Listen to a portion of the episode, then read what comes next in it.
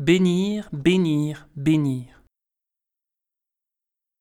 Notre parole et notre langue sont une arme de destruction massive, car notre langue nous sert à bénir le Seigneur notre Père, et elle nous sert aussi à maudire les hommes qui sont créés à l'image de Dieu.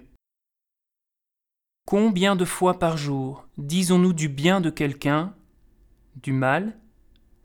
Les grandes bénédictions bibliques nous rappellent bien sûr que la promesse et l'amour de Dieu s'étendent d'âge en âge, mais elles nous disent aussi que la bénédiction comme acte est une prière, une prière d'intercession où je peux confier une personne à la bienveillance de Dieu.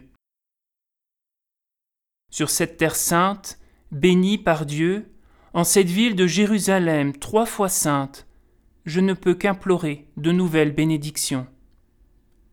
Si seulement les différents croyants, si fidèles à leur propre tradition, pouvaient, l'espace d'un instant, se bénir mutuellement pour se mettre sous le même regard aimant d'un même Père miséricordieux.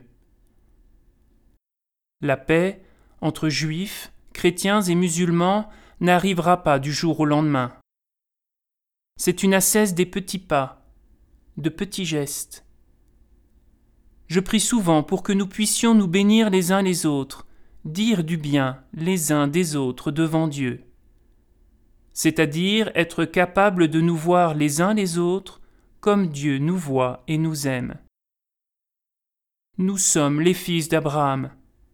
Puissions-nous perpétuer cette mémoire de notre premier Père et surabonder dans le pays.